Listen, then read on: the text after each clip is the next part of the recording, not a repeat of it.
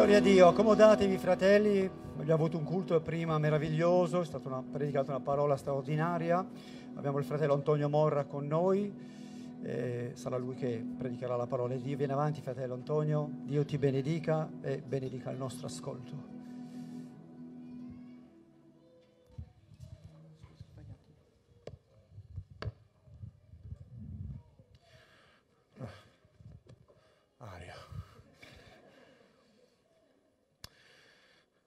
Pace a tutti, come state? Vedo qualche volto che ho già visto prima. Volete fare la doppia dose? Il messaggio è lo stesso, però fa bene. Io lo predico di nuovo e mi fa bene, quindi voi lo ricevete ancora una volta. Sempre un piacere essere qui. Ringrazio ancora tutto il governo di Chiesa per eh, la fiducia, il pastore Gennaro, ormai siamo amici, questo è un onore per me. E, uh, dovunque vado uh, racconto di voi, non lo dico perché sto qui ma perché lo faccio, e, e di, di, come siete veramente un esempio per una Chiesa che viva non solo nella predicazione ma anche nell'azione, che poi è la stessa cosa. Eh, veramente credetemi, non lo dico per uh, dare gloria all'uomo a voi, ma ci sono tanti che vi stanno osservando, eh, siete veramente un esempio. Tante chiese stanno cercando di modificare delle cose per cominciare a muoversi in certe direzioni. Quindi che Dio vi sostenga, so che le sfide sono, sono tante, gli attacchi non mancano per chi si per chi si butta nell'opera eh, c'è sempre qualcuno che è disturbato. Eh, stasera ho un messaggio per, per voi che Dio ha messo nel cuore proprio un paio di settimane fa e il titolo è proprio Il desiderio delle nazioni. Il desiderio delle nazioni. E dato che siete una chiesa multietnica, provo a dirlo anche in altre lingue, non in altre lingue nel senso, in inglese, in, in inglese The Desire of the Nations, in spagnolo è il Deseo de, de las Naciones e in francese Le Désir, des, des Nations. Vabbè, francese ho detto pure prima, non mi è mai piaciuto, quindi non è arte mia. Prendete Matteo 2. Siamo in un periodo dove la tradizione ricorda la nascita di Gesù. Sappiamo bene che eh, 25 non nasce Gesù, sappiamo bene tutto il lato storico, non è questo il messaggio, ma in questo periodo possiamo approfittare che la gente ricorda, anche se purtroppo vagamente, il nome di Gesù, perché purtroppo il Natale è diventato simbolo di panettone, cibo in abbondanza, visita delle famiglie, che in sé non è per forza sbagliato lo stare insieme, rivedersi con le famiglie, approfittare delle festività per, per stare insieme, ma si è dimenticato purtroppo chi è il festeggiato di tutto questo. E si è dimenticato purtroppo che qualcosa è successo più di duemila anni fa che ha cambiato totalmente la storia dell'umanità. E stasera voglio portarvi con me in questo quadro, in questo dipinto meraviglioso che lo scrittore Matteo, l'Evangelista, dipinge e voglio farvi entrare tra i versi per vedere cosa lui ci vuole comunicare, perché la storia del Natale non è una storiella da raccontare, ma è la trasformazione delle nazioni. Quindi Matteo 2, prendete le vostre Bibbie, se non ce l'avete chiedete a un cristiano a fianco a voi. Scherzando. O potete seguire sullo schermo. Prima che leggiamo per chi è proprio fresco fresco, ricordiamo che ci fu l'annuncio di un angelo che si presenta a Maria e gli dice che lei avrà un figlio, ricordate? Maria è scioccata donna scelta, noi non la veneriamo, ma è una donna importante nella parola di Dio. Non vogliamo passare neanche all'altro estremo. Lei è una donna che Dio sceglie di portare nel suo grembo il figlio di Dio, non una cosa per tutti.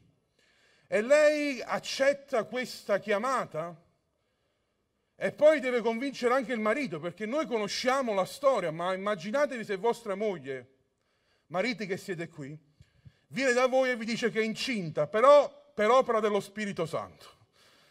Vorrei vedere a chi ci crede. Infatti un angelo deve convincere anche Giuseppe, giustamente. E dopo questo Gesù nasce in una mangiatoia, ricordiamo, poi si sposta in una casa e all'improvviso dei magi d'Oriente arrivano e leggiamo le scritture e vedremo cosa questo ci riguarda stasera. Capitolo 2, versetto 1, faremo una bella lettura di tutti i versi, quindi leggeremo tutto il capitolo. Gesù era nato in Betlemme di Giudea all'epoca del re Erode. Dei magi d'Oriente arrivarono a Gerusalemme dicendo, dov'è il re dei Giudei che è nato? Poiché noi abbiamo visto la sua stella in Oriente e siamo venuti per adorarlo. Udito questo, il re fu turbato e tutta Gerusalemme con lui. Riuniti tutti i capi dei sacerdoti e gli scribi del popolo, si informò da loro dove il Cristo doveva nascere. Essi gli risposero in Betlemme di Giudea, poiché così è stato scritto per mezzo del profeta. E tu, Betlemme, terra di Giuda, non sei affatto la minima fra le città principali di Giuda, perché da te uscirà un principe che pascerà il popolo Israele. Allora Erode, chiamato di nascosto i magi, si informò esattamente da loro del tempo in cui la stella era apparsa. E mandandoli a Betlemme disse loro, andate e chiedete informazioni precise sul bambino e quando l'avrete trovato fatemelo sapere affinché anche io vada ad adorarlo. Essi dunque, udito il re, partirono, la stella che avevano vista in oriente andava davanti a loro, finché giunta al luogo dove era il bambino vi si fermò sopra. Quando videro la stella si rallegrarono di grandissima gioia. Entrati nella casa videro il bambino con Maria sua madre, prostratesi lo adorarono e aperti i loro tesori gli offrirono dei doni, oro, incenso e mirra. Poi, avvertiti in sogno di non ripassare da Erode, tornarono al loro paese per un'altra via. Dopo che furono partiti, un angelo del Signore apparve in sogno e Giuseppe gli disse, alzati, prendi il bambino e sua madre, fuggi in Egitto e restaci finché io non te lo dico, perché Erode sta per cercare il bambino per farlo morire. Egli dunque si alzò, prese di notte il bambino e sua madre e si ritirò in Egitto. Là rimase fino alla morte di Erode, affinché si adempisse quello che fu detto dal Signore per mezzo del profeta. Fuori d'Egitto chiamai mio figlio. Ultimi versi. Allora Erode, vedendosi beffato dai magi, si adirò moltissimo e mandò a uccidere tutti i maschi che erano in Betlemme e in tutto il suo territorio dall'età di due anni in giù, secondo il tempo del quale si era esattamente informato dai magi. Allora si adempì quello che era stato detto per bocca del profeta Geremia. Un grido si è udito in Rama, un pianto e lamento grande. Rachele piange i suoi figli e rifiuta di essere consolata perché non sono più. Fin qui la lettura, poi leggeremo altri versi. La nascita di Gesù è una dichiarazione chiara della nascita di un nuovo re. Matteo mette subito in evidenza un contrasto. Il re Erode, chiamato re dei giudei, è la nascita di un nuovo re che era il re dei giudei. C'è subito questo contrasto. Sapete bene che chi studia la parola di Dio, che i Vangeli, ognuno di loro ha un indirizzo preciso. E Matteo tanti studiosi confermano che è stato scritto per il popolo di Dio, per Israele. Infatti è uno di quelli che fa spesso riferimento ai passaggi dell'Antico Testamento. Abbiamo letto in questi pochi versi due o tre referenze. Dice come sta scritto, come fu detto dai profeti, perché lui sa che in un certo senso deve dare contesto a questo personaggio che è Gesù. All'improvviso arrivano questi magi d'Oriente. Questi magi sono una figura un po' strana, difficile da decifrare. Nella tradizione vengono chiamati re magi, la Bibbia non lo dichiara apertamente. Non sappiamo esattamente dove venissero. Alcuni pensano dalla Persia, altri dall'Arabia Saudita, sicuramente hanno fatto un lungo viaggio dall'Oriente fino a Betlemme, passando per Gerusalemme. Erano persone sicuramente di nobiltà, se non re, sicuramente gente nobile. Lo vediamo dai doni, oro, incenso, mirra, cose preziose per adesso, ma ancora di più dell'epoca.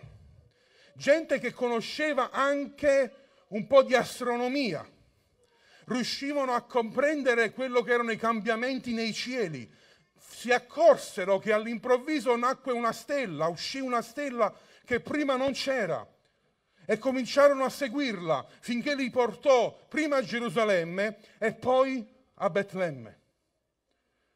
E Matteo sta, ripeto, sta dipingendo un quadro meraviglioso, l'arrivo di questo bambino che ormai erano già passati alcuni anni, almeno un anno dalla sua nascita, ha scosso ogni cosa. Ha scosso il potere politico. Erode, dice la parola, tumultò, fu scosso e con lui tutto il popolo. Fu scosso il potere politico, fu scosso il popolo, furono scossi i leader religiosi del tempo, il potere religioso perché lui mandò a chiamare i farisei, spiegatemi chi è questo. Dove deve nascere questo presunto re messia? Gli spiegarono, guarda, le profezie dicono Betlemme. Furono scossi i popoli gentili, quelli che non appartenevano al popolo di Israele, rappresentati da questi magi che vanno a portare omaggio a Gesù. Matteo fa un parallelo magnifico e lo fa in tre modi, se mi permettete di spiegarvelo questa sera. Il primo è i doni.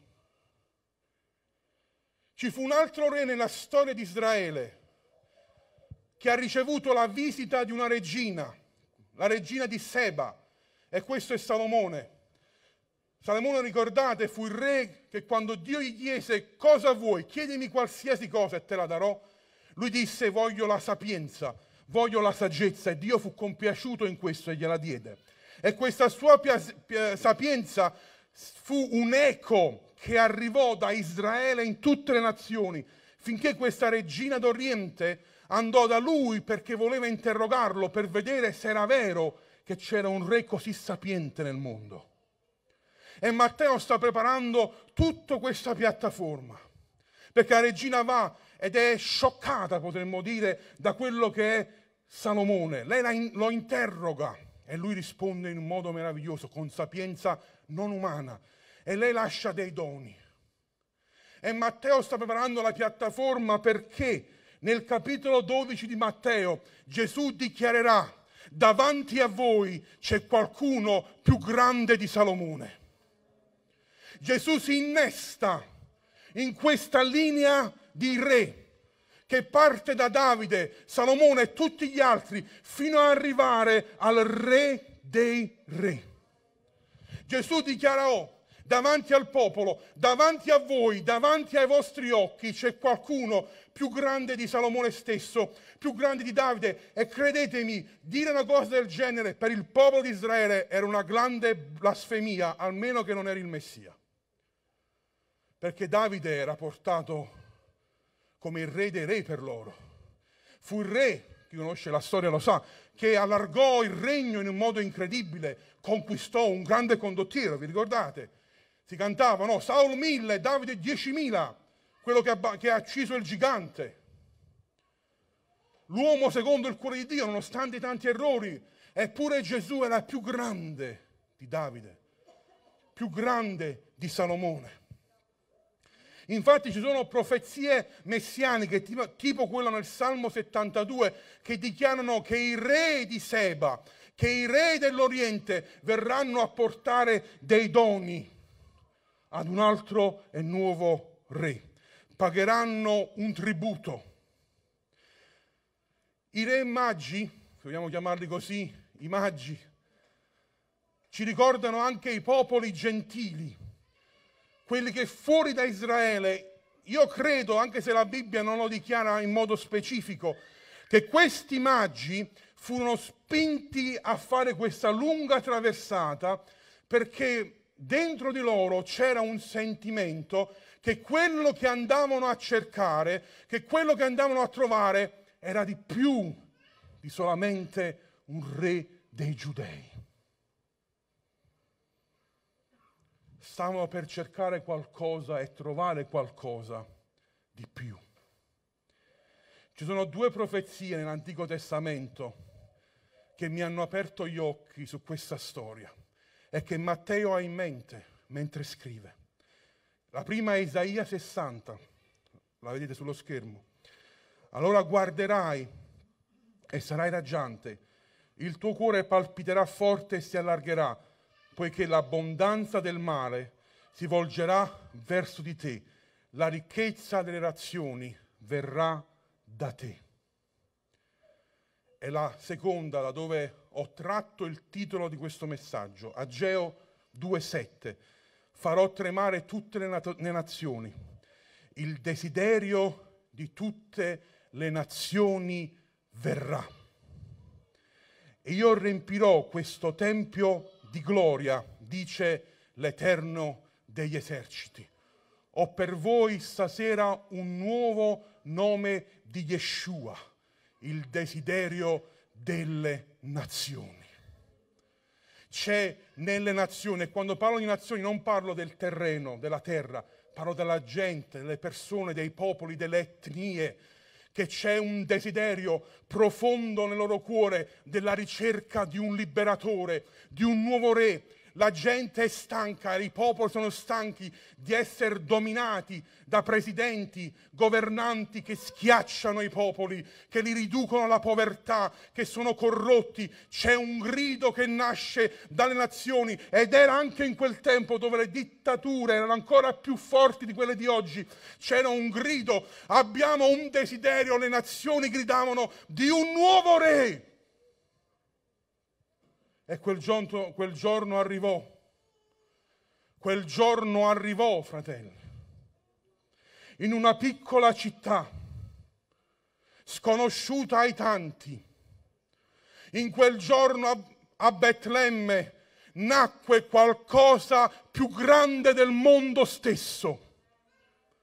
E la strategia di Dio è una strategia impensabile alla mente umana per chi come me ed altri che studiamo la parola di Dio e a volte ci immergiamo per comprendere l'incarnazione, cioè un Dio che diventa uomo, si ci perde la testa, la nostra mente è limitata, non riesce a comprendere come un Dio onnisciente, onnipotente, si trasforma in un infante, in un bambino.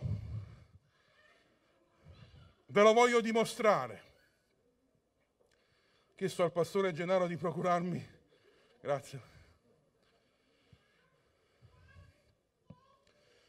Questa era la strategia di Dio. Prendere suo figlio, il suo unigenito, colui che è parte della Trinità, colui che crea con la parola, e metterlo in un corpo di un bambino, piccolo, indifeso, che doveva imparare a parlare, che doveva imparare a scrivere, che doveva imparare a lavorare, che doveva crescere, lo mette nelle mani di due uomini fallibili, peccatori. Una strategia impensabile, nemmeno il diavolo stesso riuscì a comprenderla. Tutti si aspettavano, magi compresi, che questo re dei giudei nasceva in un palazzo reale. Infatti andarono da Erode. Probabilmente gli avranno chiesto, non leggiamo, ma se ti è nato qualche figlio, c'è qualcuno qui. Stiamo cercando un re. E se cerchi un re, dove vai? Nei palazzi, dove c'è il potere, dove ci sono i governi. Ma invece Dio sceglie un'altra strada, la strada dell'umiltà, la strada delle genti, non del potere, la strada dell'essere bassi. Prende suo figlio e lo mette piccolo nel grembo di una madre. Non riusciamo a comprendere. Gesù che diventa un feto. Yeshua, il Dio del cielo e della terra che diventa meno di un centimetro entra nel grembo di una madre e lì insieme a lui, in quel grembo, cresce il regno di Dio, perché dove c'è il re c'è il regno. E nel grembo Maria neanche secondo me ha realizzato quello che portava dentro di lei. Erode fa di tutto per ucciderlo. Chiede ai magi, fatemi sapere dove sta. Fa finta di volerlo adorare. Ma Dio avverte i magi che vanno per un'altra strada e lui fa qualcosa di atroce. Decide con un decreto di uccidere tutti quelli che avevano due anni a scendere. Un altro genocidio. Ogni volta, spesso nella parola di Dio, quando sta per nascere un liberatore, ci sono i genocidi. Fu così per Mosè, fu così per Gesù ed è così oggi perché le nazioni tumultano, perché il re sta per ritornare. E il diavolo vuole uccidere. Nel mondo ogni anno muoiono un miliardo di bambini tramite l'aborto.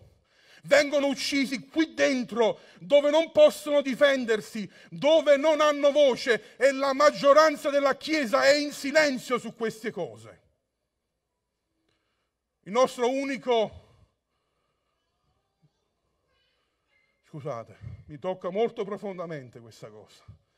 La nostra unica risposta è, è sbagliato. È sbagliato. È peccato. E i bambini muoiono 200.000 in Italia, 45 milioni sono negli Stati Uniti.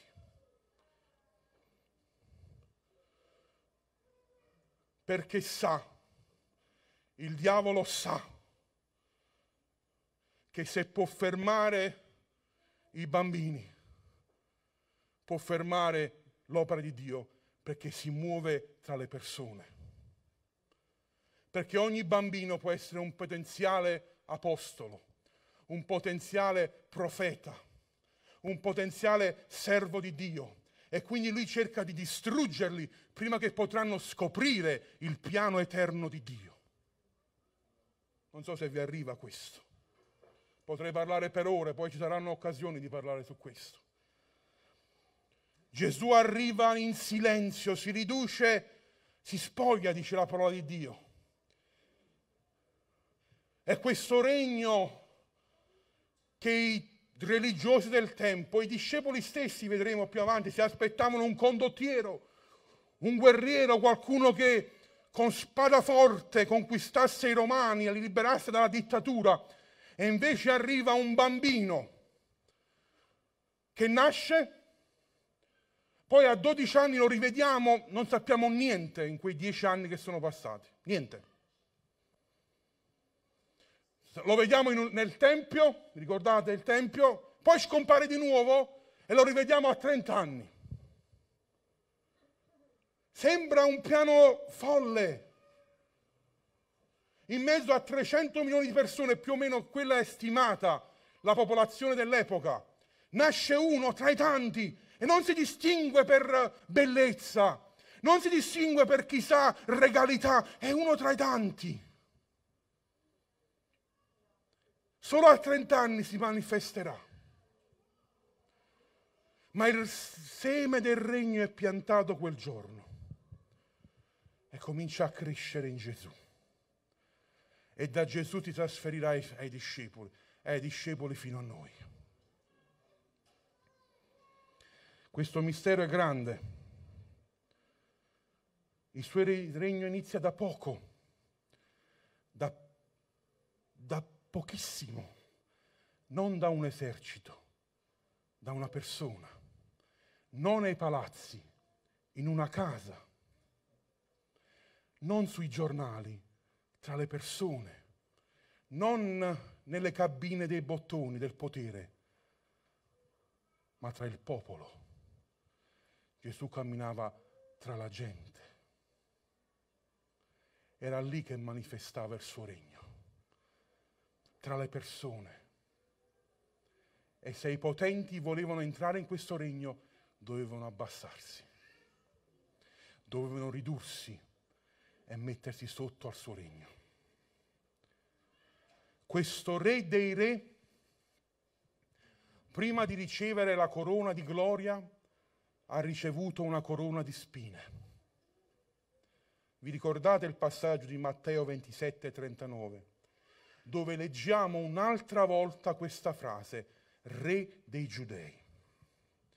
È intrecciata una corona di spine, grazie, gliela pose sul capo e gli misero una canna nella mano destra e inginocchiatisi davanti a lui lo schernivano dicendo, salve, o re dei giudei. Questo non era come tutti gli altri re. Fu un re che ha sofferto. La sua prima corona non fu una corona di un palazzo, fu una corona di sofferenza, fu una corona di spine. E questo re è nato, questo re è cresciuto, e questo re ha fatto miracoli ha insegnato tra i popoli, è stato crocifisso, flagellato, è morto, è risorto, ma la storia non finisce qui. C'è un passaggio che spesso dimentichiamo ed è quello dell'ascensione.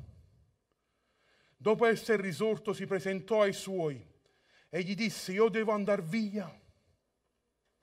E Gesù ad un certo punto cominciò a salire sulle nuvole. E saliva, i discepoli lo guardarono, vi ricordate questo passaggio? E la Bibbia dice che durante la sua morte lui scese negli inferi e prese le chiavi della morte e con queste chiavi cominciò a salire e salire e passò i cieli. Sapete chi c'era nei cieli? i dominatori delle tenebre, le podestà, e lo videro passare, lo conoscevano già perché era già sceso. Ma adesso lo hanno visto salire, ma non solo come Dio, ma come uomo. Non solo come Dio, ma come il nuovo Adamo. E un uomo ha perforato i cieli, è salito in alto e si è seduto alla destra di Dio prendendo il dominio sopra ogni altro re e deo e Dio e dei pagani, sopra i dominatori di queste tenebre che l'Apostolo Paolo descrive in Efesini 6, versetto 12. Gesù è asceso e lo hanno visto e aveva con sé le chiavi della vita e della morte e nessuno gliela poteva più togliere e si è seduto e la grandezza di tutto questo sapete qual è? che si è seduto. E Paolo scrive agli Efesini che noi siamo seduti nei luoghi celesti con Cristo, in Cristo. La sua posizione è la nostra posizione perché siamo entrati a far parte di questo regno. Le scritture dicono che lui ci ha presi dal regno delle tenebre e ci ha portati nel regno della luce. Abbiamo cambiato regno. Adesso apparteniamo a un altro re, il re dei re. La storia del Natale è una dichiarazione di guerra a ogni re, a ogni principato, a ogni podestà. Non è la storiella, non è una storiella da raccontare, è la dichiarazione di guerra di Dio a ogni podestà, a ogni faraone, a ogni popolo che è stato schiacciato. Il regno di Dio nasce piccolo, ma cresce nei cuori degli uomini, trasforma, non lo leggerete sui giornali, difficilmente, ma lo leggerete negli occhi delle persone lo leggerete negli occhi, nei cuori di vite trasformate di ogni etnia, perché Gesù non ritornerà finché ogni etnia avrà ricevuto e confessato il nome di Gesù. Non vi fate ingannare dagli stupidi su Facebook che trovano il marchio della bestia in ogni stupidaggine, finché il Vangelo non verrà predicato a ogni etnia. Gesù non torna e ci sono più di cento etnie che non hanno mai sentito parlare di Gesù. E lì si deve andare. E lì si deve andare. E dobbiamo tradurre la, lo- la Bibbia nella loro lingua. Non vi fate ingannare, certo le cose avverranno in breve, ma Gesù non tornerà finché ogni etnia, il desiderio delle nazioni. Leggevo quando ero seduto il Salmo 2, chiedimi e io ti darò le nazioni come eredità. Era Dio che profeticamente attraverso Davide lo dichiarava su Gesù. Dammi le nazioni. Gesù, prendi le nazioni. Sono tue.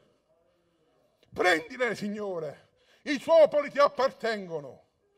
C'è gente che è partita missionaria, lasciando tutto per raggiungere popoli stranieri e morire con un sol desiderio. Gesù, tu sei degno della proclamazione di quei popoli. Io ho avuto un mio amico, abbiamo fatto la scuola biblica insieme. Io ero al primo anno quando lui era al terzo anno. Si chiama Joe un americano, poteva scegliere di fare la carriera, il sogno americano, una persona brillante.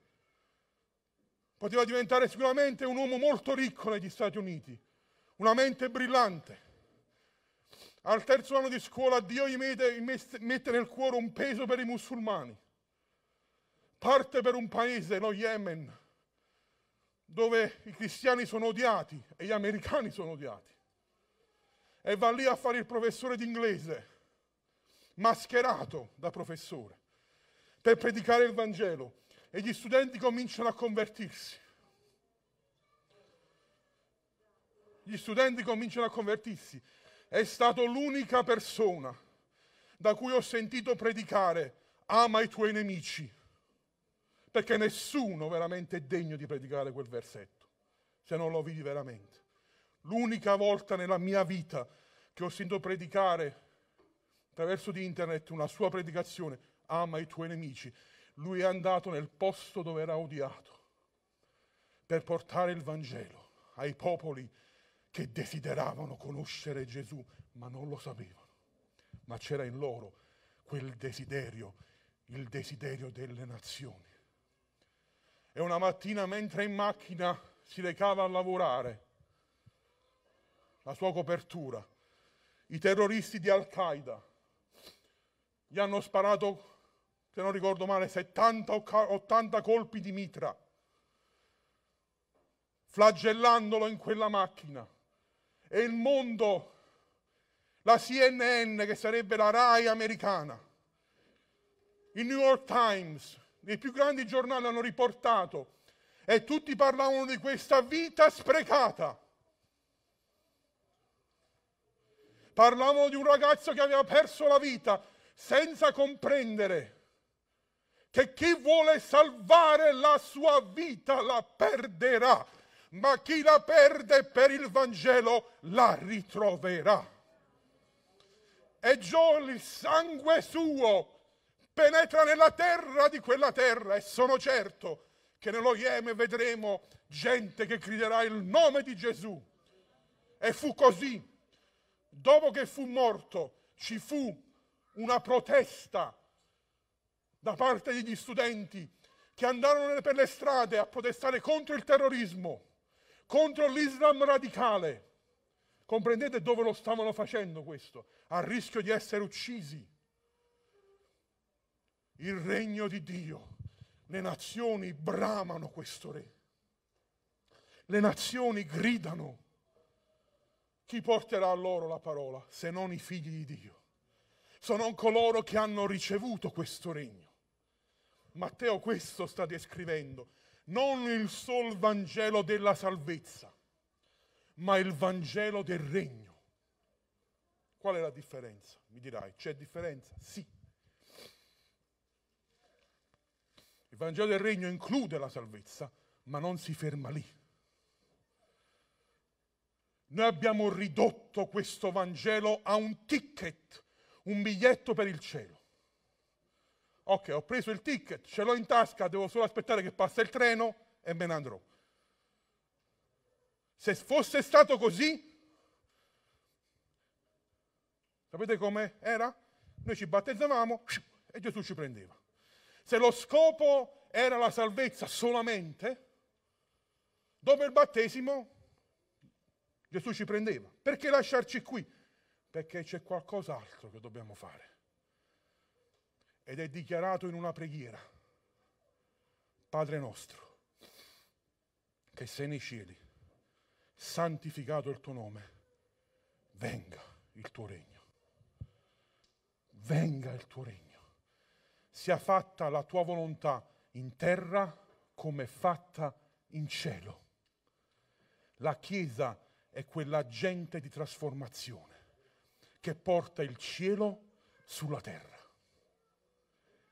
Gesù lo ha voluto così, il Padre ha voluto così, di usare uomini per manifestare il suo regno, di usare gente fragile come me e come te che lotta con le nostre emozioni, con le nostre paure, con i nostri peccati, con i nostri fallimenti, ma in tutto questo Dio si compiace di manifestare il suo regno in gente fragile come me e come te. Alleluia. Siamo entrati in questo regno perché dove c'è Gesù, il Re è presente e dove il Re è presente, il suo dominio è presente. Mi piace molto la parola inglese per regno, kingdom, il dominio del re. Dove c'è il regno c'è il governo di Dio. E un giorno sarà manifestato completamente quando Gesù scenderà e poggerà i suoi piedi sul monte Sion a Gerusalemme e tutte le città lo vedranno. A New York lo vedranno, a Dallas lo vedranno, a Shanghai lo vedranno, a Milano lo vedranno, a Napoli lo vedranno. Il Re dei Re metterà il suo trono e sarà tutt'uno, cielo e terra, un governo dove Gesù governerà e giudicherà le nazioni. Metterà i suoi piedi nella città più devastata tutti la vogliono, tutte le religioni la vogliono, ma Gesù se la prenderà. La sua Gerusalemme, Gesù non tornerà né a Napoli, né a Milano, né a New York, né a Washington, né a Shanghai. Possono fare quel che vogliono. Gesù metterà i suoi piedi a Gerusalemme. E tutti lo vedranno e le nazioni gioiranno. Quelli che lo hanno conosciuto si rallegreranno sarà un giorno glorioso. È questo che sta dichiarando Matteo. Non jingle bells o le luci che brillano sugli alberi di Natale, ma una dichiarazione del re, dei re, che viene piccolo, ma si mostra in potenza. Alleluia. L'ultima cosa. Sentivo venendo qui, ho detto anche prima, c'è una caratteristica del regno che viene espressa quando il re si manifesta ed è la pace. Matteo dice nel capitolo 10 che Gesù mandò i suoi discepoli, vi ricordate, andate, e dice ai suoi discepoli andate predicate il Vangelo, entrate nelle case e portate la pace. E quello che intende non è quello che facciamo noi quando ci vediamo. Pace fratello, pace sorella. Non era, non è, Gesù non stava in, dando un comando di saluto.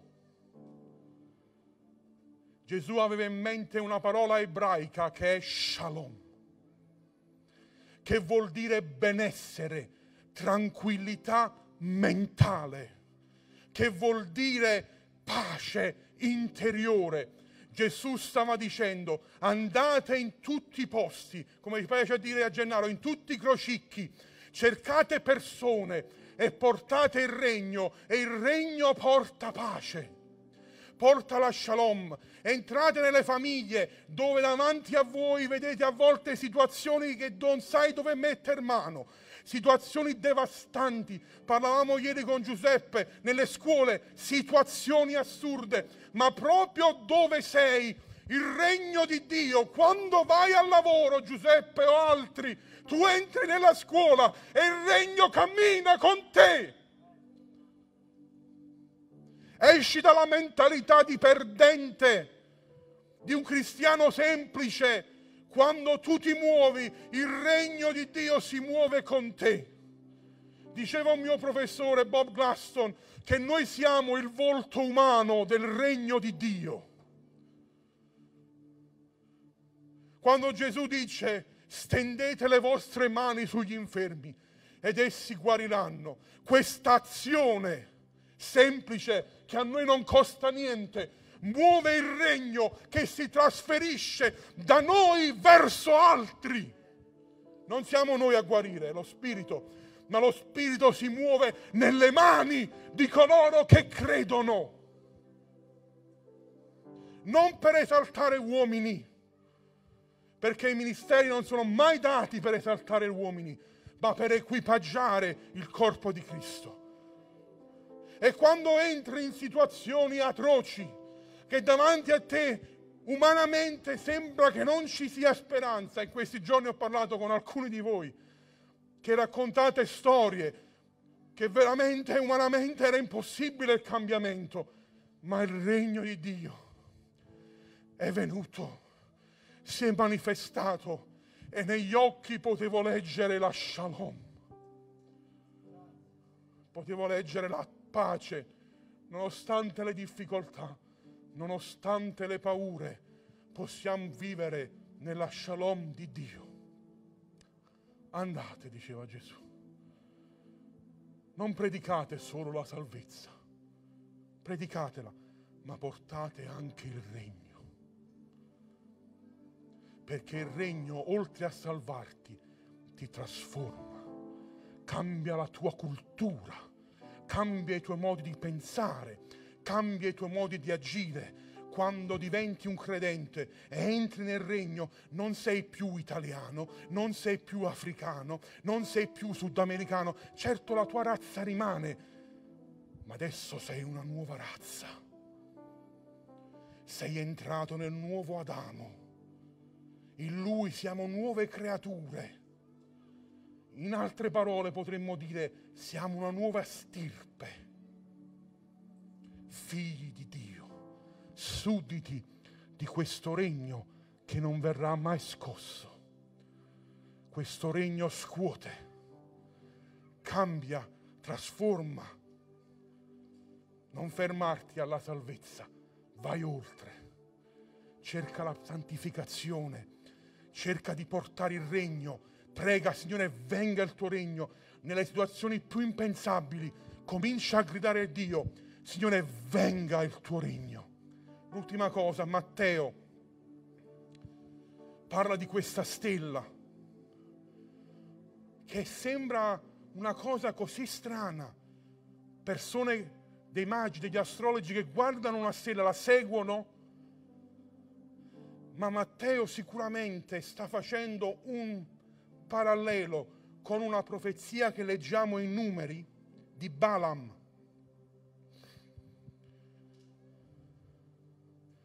Dove dice, lo vedo, ma non ora, lo contemplo, ma non vicino, un astro sorge da Giacobbe e uno scettro si eleva da Israele, colpirà Moab da un capo all'altro e abbatterà tutta quella razza turbolenta.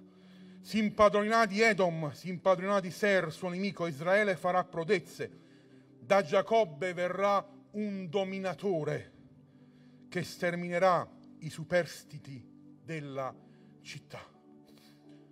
Matteo chiude il quadro. Questo re non solo scuote il potere politico, non solo scuote la religiosità, non solo scuote i popoli, non solo scuote i gentili, ma scuote anche Moab, tutti i dei pagani, tutti coloro che si sono alzati e si sono fatti adorare, questo re li schiaccerà, li dominerà. Moab sapete chi è? È quello che fece sacrificare a Israele i propri figli a dei pagani. Gesù è venuto per schiacciare ogni Dio e ogni Deo pagano. Re dei re. Re dei re. Signore dei signori. Stasera sapete cosa? Io voglio vantarmi di questo Gesù.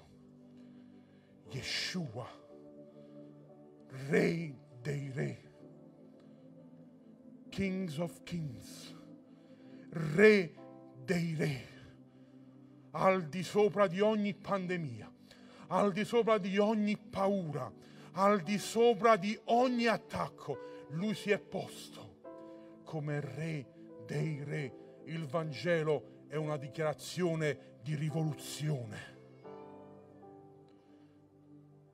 Il regno di Dio è qui. C'è un nuovo re in città. C'è un nuovo re nel tuo cuore. Fallo sedere nel trono della tua vita. Fallo dominare nel tuo cuore e lui ti trasformerà. Ti renderà un servo nelle sue mani e userà te per portare il regno a tutti quelli che sono attorno a te. Concludo.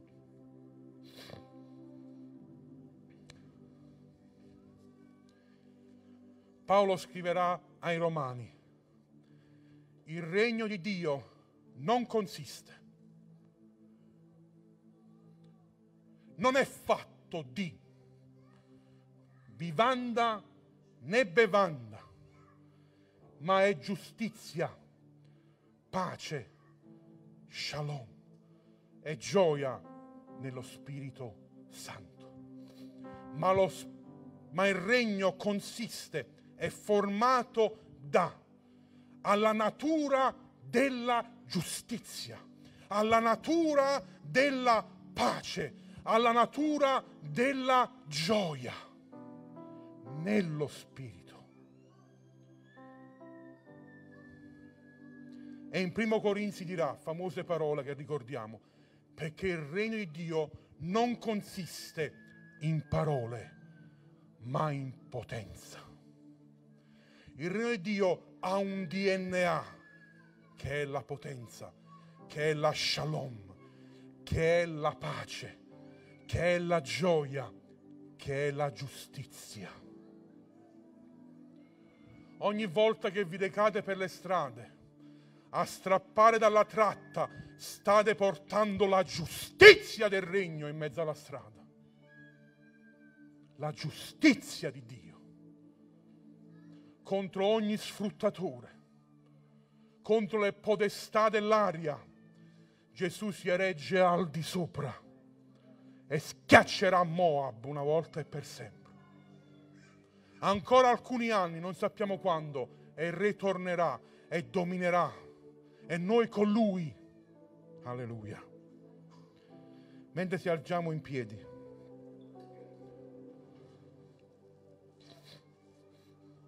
Sentivo anche per il gruppo di prima e anche per voi. In questi mesi, e potrei dire anche quasi giustamente, per quello che abbiamo vissuto, che per noi che siamo nati dopo il dopoguerra non c'è mai stato un momento così complesso nella storia della nostra nazione. Mai siamo stati chiusi tre mesi in casa, mai le nostre chiese sono state chiuse. E le statistiche parlano di un aumento esponenziale di farmaci per antidepressivi, ansiolitici, gente che ha attacchi di panico Sentivo mentre ero in macchina che venivo qui, che il Signore stasera vuole dare la pace al tuo cuore. Non voglio che ti senti giudicato se hai avuto una prescrizione per queste, questo tipo di farmaco, assolutamente, ma voglio dirti che il Signore è qui per restaurare la tua mente, i tuoi pensieri, per darti la shalom, la tranquillità mentale. Forse sono giorni che non riesci a dormire, che salti dal letto. Sentivo venendo solo per questo gruppo, non il gruppo precedente, lo sentivo anche ieri sera per i giovani. Ti sudano le mani a volte quando pensi al futuro, c'è un'ansietà nel tuo cuore. Hai timore, vuoi credere in, in, Gesù e nelle promesse, ma il tuo cuore facilmente cade nell'ansia, nelle paure, addirittura in attacchi di panico. Mentre chiudiamo per favore tutti quanti gli occhi, ve lo chiedo solo per 5 minuti, poi ve li faccio riaprire. Chiudiamo tutti quanti gli occhi, nessuno guardi da nessuna parte. Voglio chiedere a chi si trova in questa circostanza, vedrò solamente io, di alzare velocissimamente la mano. Ok, grazie, ho visto, puoi abbassare. Ho visto, puoi abbassare. Ho visto, puoi abbassare. Ho visto, puoi abbassare. Chi non ha alzato la mano, voglio, preghe- voglio chiedervi in questo momento di cominciare a intercedere, a pregare Vogliamo credere che il regno di Dio si manifesti, perché ogni volta che viene predicato il regno, il regno si manifesta. È la promessa di Gesù. È la promessa di Gesù. Fratello, sorella che stai vivendo questi momenti di panico, di ansietà, di depressione, nel nome di Gesù, shalom a te. Ricevi la shalom, ricevi la tranquillità mentale ricevi la pace, ricevi la peace di Dio nel nome di Gesù. Pace a te nel nome di Gesù. Pace a te nel nome di Gesù. Ogni paura, ogni ansia, nel nome di Gesù, nel nome di Gesù, siamo fiduciosi che nessuno può smuovere il nostro Dio dal suo trono. Le nazioni tumultano, ma il nostro Dio ride, dice il Salmo 2, ride delle nazioni che tumultano, dei governatori che tramano contro Dio, perché Lui è un popolo che si muove sulla terra e il regno di Dio cresce persona su persona e il Re è qui stasera perché dove due o tre sono radunati, Lui è presente, il Re è qui e senti la colomba che scende su di te, la pace di Dio che mette in ordine i tuoi pensieri. Da stasera dormirai tranquillamente, farai sogni profondi senza essere disturbato perché la pace di Dio è su di te. Ricevi questa promessa, ricevi questa promessa nel nome di Gesù. Shalom a te, fratello, sorella, amico, amica. Shalom. Shalom nel nome di Gesù. Grazie Padre. Grazie Gesù. Manifesta il tuo regno. Vogliamo pregarlo insieme questa sera. Signore, venga il tuo regno. Dillo, Signore, venga il tuo regno. Allodi nella mia città, nella nostra nazione, Signore, venga il tuo regno, sia fatta la tua volontà, Signore. Usati di noi, Signore. Venga il tuo regno, Signore. Venga il tuo regno, Signore. Manifestati nel nome di Gesù. Amen. Cantiamo un brano.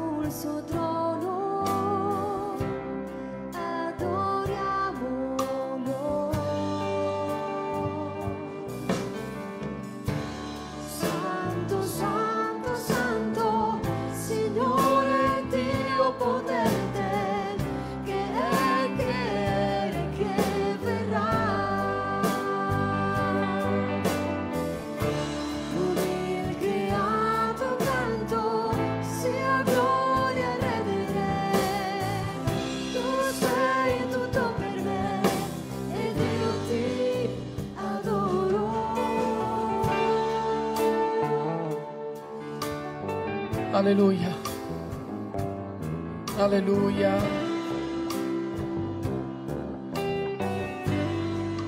Il regno di Dio.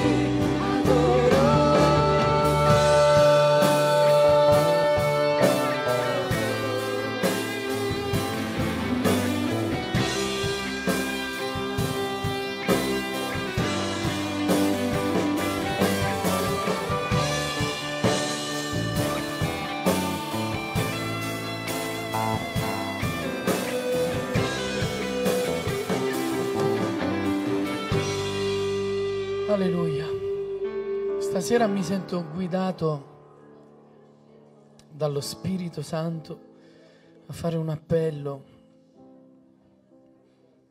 Ho sentito una sollecitudine durante la predicazione. Un appello per- di preghiera per quei fratelli, per quegli uomini, per quelle donne, per quelle famiglie che hanno lasciato ogni cosa e si sono avventurati a venire in mezzo a noi.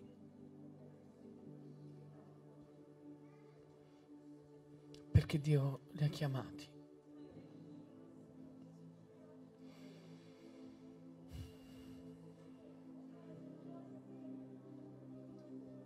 Senza altri scopi, se non quelli di servire Dio.